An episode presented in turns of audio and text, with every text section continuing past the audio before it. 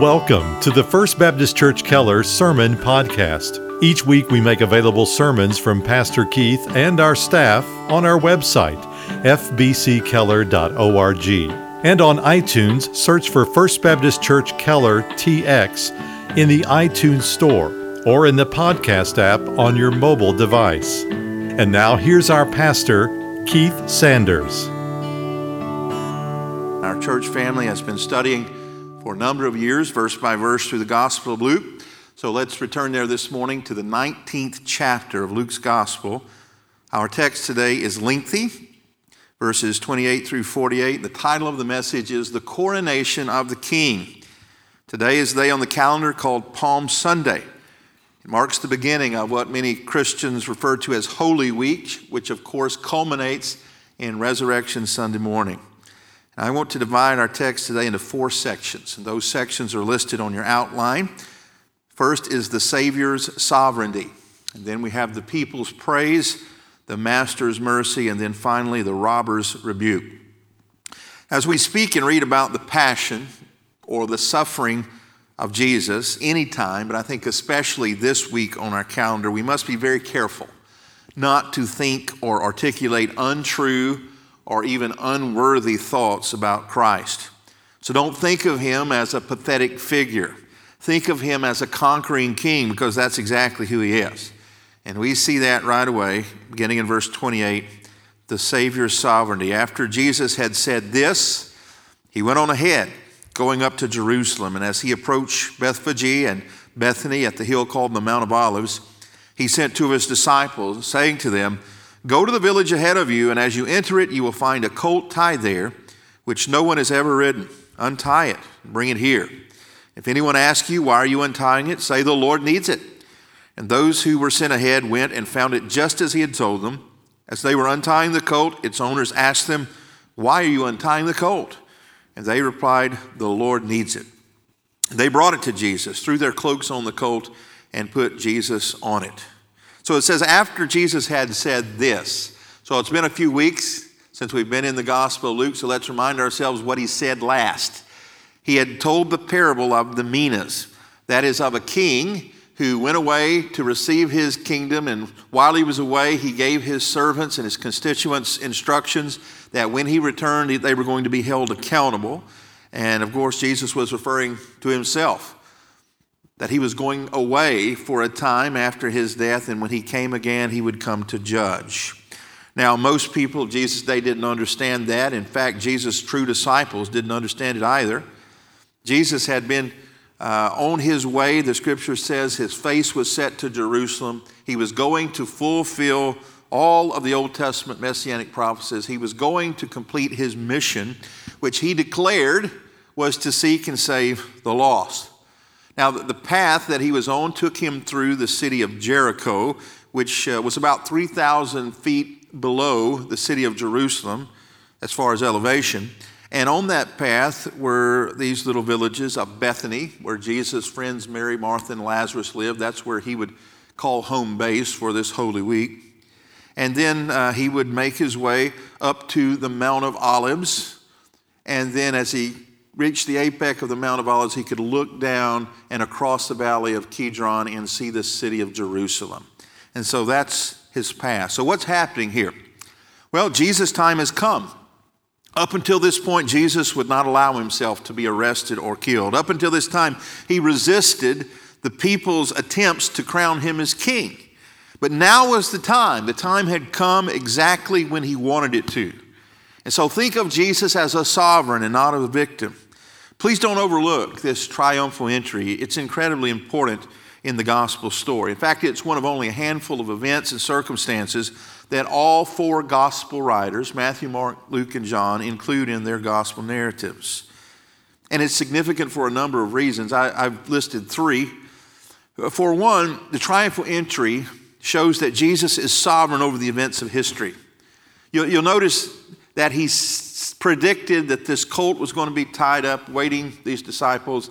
The scripture says when they got there, they found it was exactly as he said. But that was not the only thing that Jesus had predicted. Just a chapter earlier, he had told them plainly that we're going to Jerusalem, I'm going to be arrested, they're going to turn me over to the Romans, I'm going to be beaten, and I'm going to die. See, Jesus uh, was not a victim of anyone.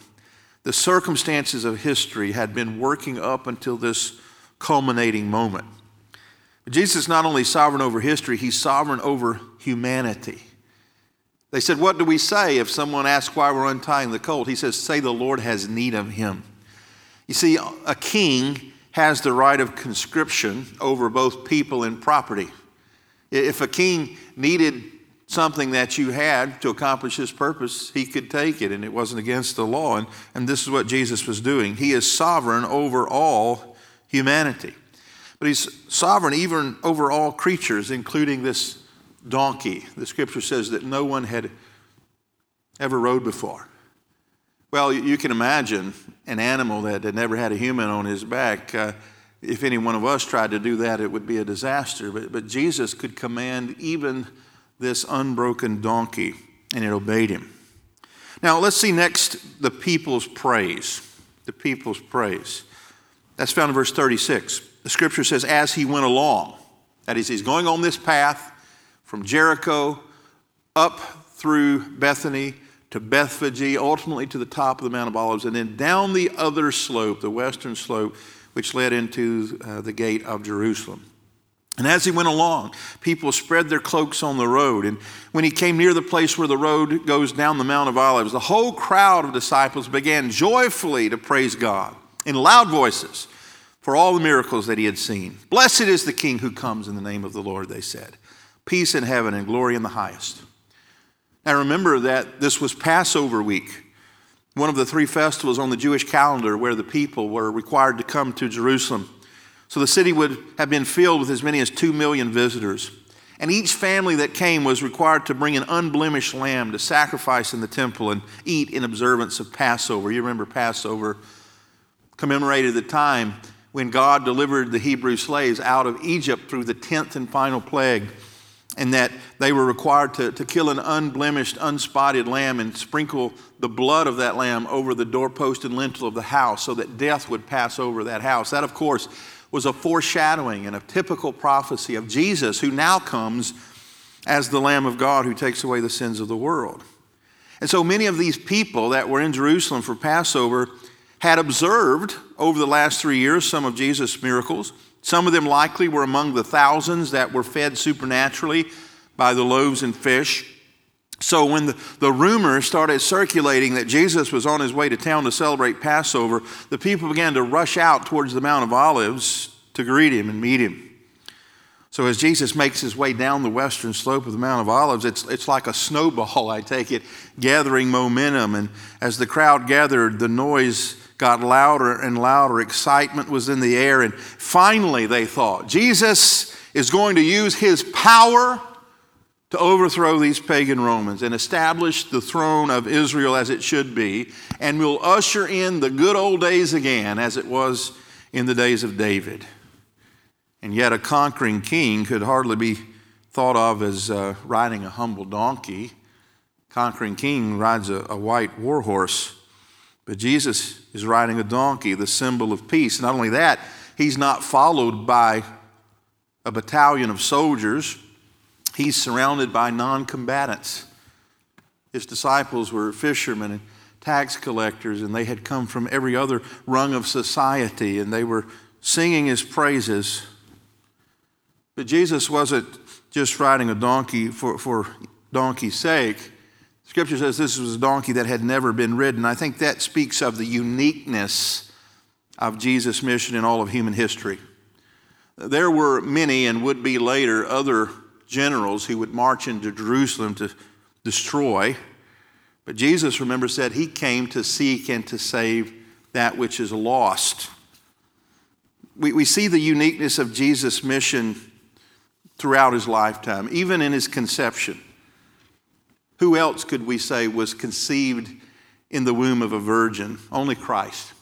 And it's seen in his death. The scripture says that when he was taken down to the cross, he was laid in a tomb in which no one had ever been laid. A new grave, Joseph of Arimathea had provided.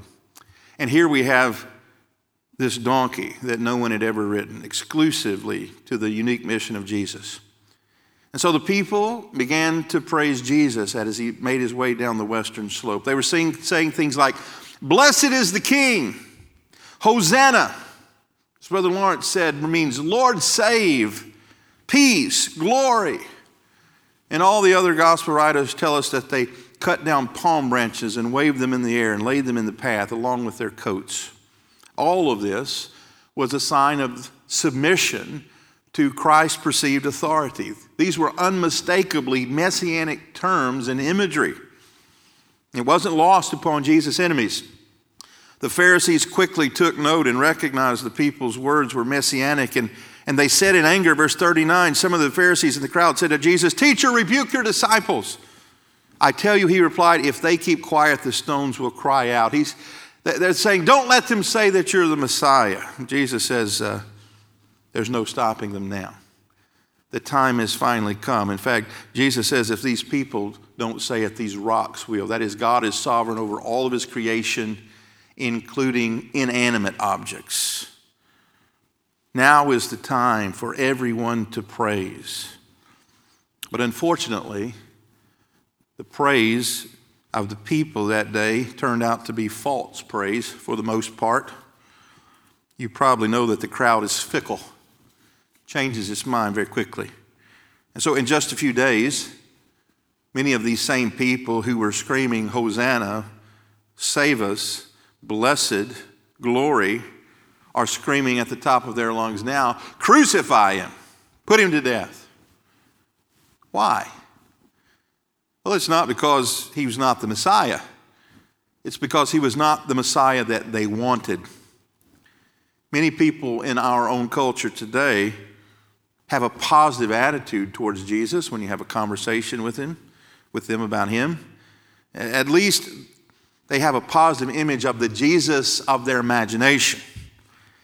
They lose that positive image when they find out that that Jesus of the Bible holds them personally accountable for their sin and will one day come to judge them. But that doesn't change Christ's attitude towards them. The Bible says that God is merciful, kind, and slow to anger. And here we find it in verse 41, yet another example of the kindness and mercy of the Lord. Scripture says, when he approached Jerusalem, and as he crossed the Kidron Valley, He's about to go into the eastern gate. He saw the city and he wept over it, saying, If you had known in this day, even you, the things which make for peace, but now they have been hidden from your eyes. For the days will come upon you when your enemies will throw up a barricade against you and surround you and hem you in on every side. And they will level you to the ground and your children within you, and they will not leave in you one stone upon another because you did not recognize the time of your visitation. So, even as the praises of the people were ringing in Jesus' ears, he knew the truth. Their hearts were still hard. Many of these people, most of those people, would ultimately reject him as their king. And that truth broke his heart. And so he wept. Now, this term to weep is not have a tear in the corner of the eye. I take it that Jesus is sobbing. He knew what was coming in just a few decades. In fact, he prophesies it very clearly here that the city of Jerusalem is going to be destroyed, and that the temple is going to be devastated. And of course, history tells us that's exactly what happened. Josephus is one of the most famous historians of that era, and he was actually there during the Roman Jewish War a group of zealots, Jewish nationals, had tried to overthrow the, the Roman occupying forces. And of course, uh, Rome was not going to stand for that. So they sent one of their generals, a man by the name of Titus Vespasian, who eventually would become Caesar. And he brought his Roman soldiers and they surrounded the city. And they began to starve out the people. And ultimately, they built ramparts and attacked the city and they slaughtered the people. Josephus tells us that there were 1.1 million people killed because at the time that they surrounded the city, it was also Passover then in 70 AD. And so the city was filled from, with Jewish people from all over the known world. 97,000 of them, of those that were spared the sword, were taken as slaves, many of them brought back to Rome to serve in the gladiatorial games. The city itself was literally leveled, Josephus says, right down to the very foundations, just exactly as Jesus said it would. His soldiers burned the temple. Now, why is this? Well, Jesus said very clearly why that is because they had rejected their king in the time of his visitation. The Lord Jesus took no joy in bringing judgment on his people, and he has no joy in doing that today. And so here we find, once again in the scriptures, the mystery of God's sovereignty and man's responsibility. On one hand, from God's point of view, all of these events are playing out just as He planned it, that He sent His Son into the world at just the right time to live a perfect life and to die in the place of sinners on the other hand, the people who are responsible for rejecting Jesus and ultimately putting him on the cross don't escape responsibility. And that is a mystery to us. But in God's mind and in his economy, it's true. And we also have the mystery of God's mercy and his justice. Even as Jesus is planning and predicting God's judgment upon Jerusalem, he's merciful towards those people and he weeps over them. That is the God that we serve. But the events of that day are, are not quite finished. There's one more thing left to do before he retires for the evening, and that is what I'm calling the robber's rebuke. Look at verse 45. Jesus entered the temple and began to drive out those who were selling, saying to them, It is written, and my house shall be a house of prayer, but you've made it a robber's den. And he was teaching daily in the temple, but the chief priests and the scribes and the leading men among the people were trying to destroy him. And they could not find anything that they might do, for all the people were hanging on to every word he said. I've been reading about the construction of Solomon's temple and uh, in the Old Testament, and one of the things that Solomon made clear that this was a place of worship and this was a place of intercessory prayer for all people and all the nations uh, of the world. But you know that Solomon's temple had been destroyed because of the people's wickedness. Uh, this particular temple that was destroyed in 70 AD, is, which was called Herod's temple, uh, and it was magnificent to say the least. But Jesus predicted that that temple would also be destroyed, and that's exactly what happened. But surrounding the temple proper were the various courts. And remember, I told you that the people had to bring lambs. Many of them who were businessmen did not have livestock, and so they had to purchase their lamb when they got there. And so there were many unscrupulous business leaders who would sell property that was not worthy or they would give unfair exchange rates. Of course, Jesus, being God, was aware of that and he hated injustice. Then he hates injustice of any kind now. And so he became angry, the scripture says. And he drove out those who were doing this selling. Now, at that time, a, group of religious leaders called the Sadducees controlled all the concessions of the temple grounds. And so to drive out their vendors was going to cost them a lot of money. So here was the final straw leading up to Jesus' ultimate arrest and crucifixion. Uh, the scribes and the Pharisees historically were at odds with one another. The Pharisees were religiously conservative, the Sadducees were religiously liberal, but they united over one thing, and that is their mutual hatred of the Lord Jesus Christ. And so once they were united, it was time now for Jesus' plan to begin. He had stripped the Pharisees of their authority, shown them to be hypocrites now he stripped the Sadducees of their income and he forced the issue. You see, they had planned to wait until after Passover when all the people had gone back home. Then they were going to arrest Jesus and so they could kill him quietly and in secret. But, but they knew they could not do that any longer because he was so popular. They had lost control of the situation, which is, of course, why Jesus did what he did. He wanted to show that he is sovereign and not any person.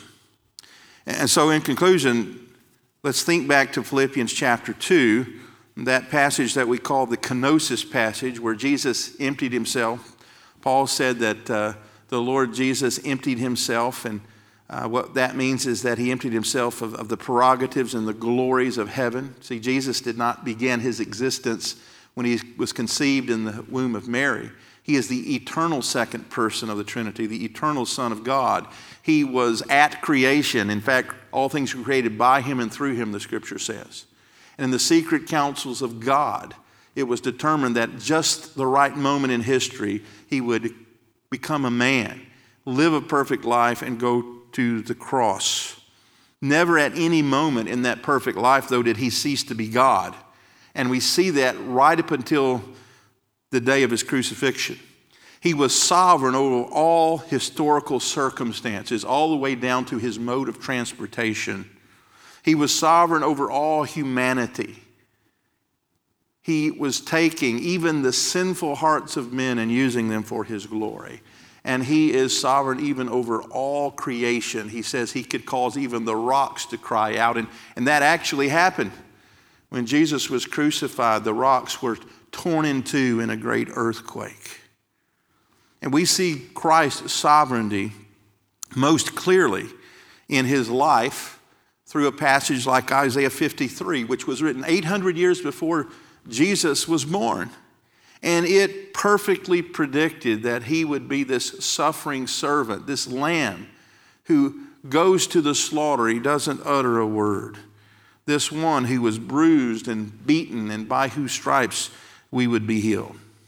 His sovereignty is seen in his suffering, and, but also in his death, which is vividly described in the Psalms. And it's seen most clearly, I believe, in his resurrection, which we're going to celebrate here together one week from today, when he became victorious over the final enemy, which is death. And so, dear friends, my question to you is do you share in that victory? For all of us who know the Lord Jesus, who've been born again, whose eternal addresses have been transferred from hell to heaven, who have now become citizens of Christ's kingdom, we share in that victory. Now, this is a time in our country where people are not feeling very victorious. There's lots of fear being manifested in the world and even in our own city today. Ultimately, I believe it's a fear of death but I want to speak to Christians here today. We do not have to fear death because we are in Christ. In fact, Romans chapter 8, verse 1 says, There is therefore no condemnation for those who are in Jesus. And I take from that, if the very worst happens, that is, if we lose our lives, what happens next is we go to heaven, be with the Lord. So that's why Paul can say to live is Christ and to, to die is gain. And even if you're not fearful as a Christian, many of your lost neighbors are. And that's why it's so important that Christians and specifically members of First Baptist Church of Keller manifest the joy of the Lord and a supernatural peace that passes human comprehension during this time because it is an incredible open door and opportunity to proclaim the gospel of the Lord Jesus Christ. We don't want to miss that opportunity. And so, in the time remaining that we have today, I, want to share the gospel. I have a goal, and I've had it for many years, that every member of this church, at the drop of a hat, could clearly articulate the gospel of the Lord Jesus Christ in five minutes when given the opportunity. And I think the starting point to do that is 1 Corinthians chapter 15. In my mind, there's no clear passage in the Bible about what the gospel is. Remember, the Apostle Paul is writing to the church at Corinth, and he's speaking to them in this chapter specifically about the necessity of the literal bodily resurrection. And so he says this, 1 Corinthians 15 1, Now I make known to you, brothers, the gospel. There's that word, good news. And that really is our marching orders as Christians to go out and proclaim good news. And if people ever are hungry for good news, it's today. The good news, he says, which I preach to you or proclaim to you, which also you received, in which you also stand, by which also you are saved. And so this good news is saving news. He says, If you hold fast the word which I preached to you, unless you believed in vain. Now listen to this. Here's the gospel. For I delivered to you as of first importance that I also received that Christ died for sins according to the scriptures. The essence of the gospel is the substitutionary atoning death of Christ on the cross. But it doesn't end there. He says, in that he was buried and that he was raised the third day according to the scriptures. All of those are essential elements of the gospel.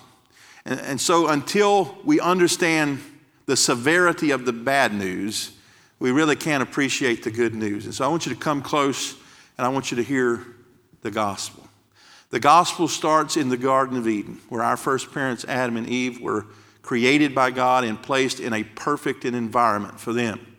And they enjoyed sweet and perfect fellowship with their Creator God, who gave them one prohibition that they were not to eat of this particular fruit of the tree that was in the midst of the garden. But of course, Eve was tempted and she disobeyed God and she sinned. She gave to her husband Adam and he ate and he sinned. Because of that, God the Father cursed the earth and he cursed all humanity. And from that point on, uh, we were born with a death sentence. Not only that, we were separated by our sinfulness from a holy and a wise God. And yet, in Genesis chapter 3, God, who is merciful, said there's going to come a day when the seed of woman will crush the head of Satan. That is, he will ultimately defeat death. And of course, he was speaking of his plan to send Jesus into the world to die for sinners. So thousands of years pass, and Jesus sets aside one nation from one man, the man Abraham, and, and through that nation, he promised this Messiah would come. And at just the right moment, Jesus was born into the world. He lived a perfect righteous life for over 30 years. And then he ultimately set his face towards Jerusalem, leading his disciples ultimately through the eastern gate at Jerusalem, where he, at the end of this week we call Holy Week, was crucified on the cross. And he literally died there. The just for the unjust, the substitute for our sins. The Apostle Paul said it so clearly when he wrote the young pastor Timothy that the summary of the gospel is that Jesus died for sinners. And so if you're here today and you're in that category, you have the opportunity today to have assurance of salvation. And every person I'm speaking to is in the category of sinner. The Bible says we are sinner first by nature, by virtue of the fact that we are descendants of our first parents, Adam and Eve that sin nature has been passed down from generation to generation, and we are born. Indeed, the scripture says we are conceived in sin. And then at first opportunity, we are sinners by choice. Romans 3:23 says all have sinned and fall short of the glory of God. That's a big problem because God is holy and we can't be with a holy God and have that sin problem. But the solution to that problem is that God, who is merciful and kind and slow to anger, gave to us that which was most precious to him his own dear son. John 3.16 says for god so loved the world that he gave his only begotten son that whoever would believe in him would not perish but have everlasting life. And so the way that you appropriate this gift of salvation is clear. It's, it's by faith in what christ has accomplished through his death burial and resurrection. You see most people in the world think the way to accomplish salvation is through good works. If my good deeds outweigh my bad deeds, or if I can do some great feat of generosity, God will declare me righteous. And friends, that's a fool's errand. There's nothing that we could do to make up for the sinful person that we are. Christ has to do it for us. And that's why the path of salvation is a path of humility. He gives grace to the humble but resist the proud. So long as that you are trying to earn your salvation, you can never be saved. But when you come to that point of humble desperation, just like that tax collector we studied a few months ago, could not even lift his head to heaven, but said, Lord, have mercy upon me, the sinner. That is the prayer of humble faith that the Lord hears.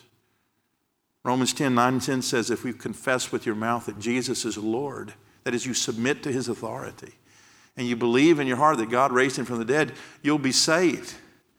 Now, the evidence that you submit to his authority is repentance, turning from your old life, turning from your sins and towards Jesus and declaring, You are my Lord. You have authority over me.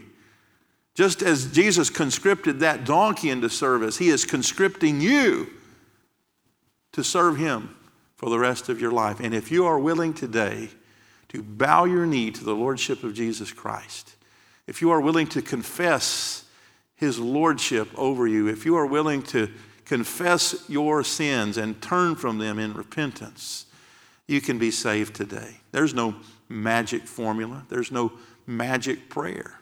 He just calls you to faith and repentance. I'm going to pray at this time, and if you're ready to commit your life to the Lord Jesus Christ, just lift up that prayer in your heart.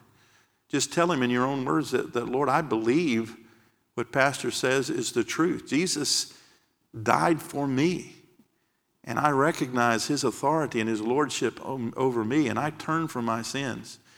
And I want to receive as a gift the salvation that was made possible through his death, burial, and resurrection. Let's pray. Heavenly Father, Lord, I thank you for this, your word. And Father, I'm reminded through the story of the triumphal entry of the sovereignty of the Lord Jesus Christ. Nothing happened outside of his control. He willingly left the glories of heaven and emptied himself and took on the form of a baby in the womb of Mary, the Virgin Mother. And, and, and that he was born as men are born, and that he was tempted in every way we are throughout his life, and yet he remained sinless, holy, and undefiled. And he went to the cross to accomplish his mission to seek and to save that which is lost. And Father, we are surrounded by lostness today, people who are fearful of death because they have no hope of the future. And Father, I pray for every Christian, every member of First Baptist Keller, that we would manifest the joy of the Lord even through these days. I pray, Father, as people approach us and want to know the difference that is within us, that we would articulate this gospel message very clearly because it's the only hope for a lost and dying world. Now, Father, I pray for anyone who is listening to this sermon today who does not know you as Lord and Savior. And I pray, Father, that your Holy Spirit would convince them of the truth of the gospel. And then, Father, give them new life. Open their blind eyes and breathe life into them and the new birth. Grant them faith and repentance. And I pray this in Jesus' name and for his sake. Amen. Thank you again for listening to our broadcast. To learn more about First Baptist Church in Keller, Texas, or to hear more sermons by Pastor Keith and our staff, visit us online at fbckeller.org.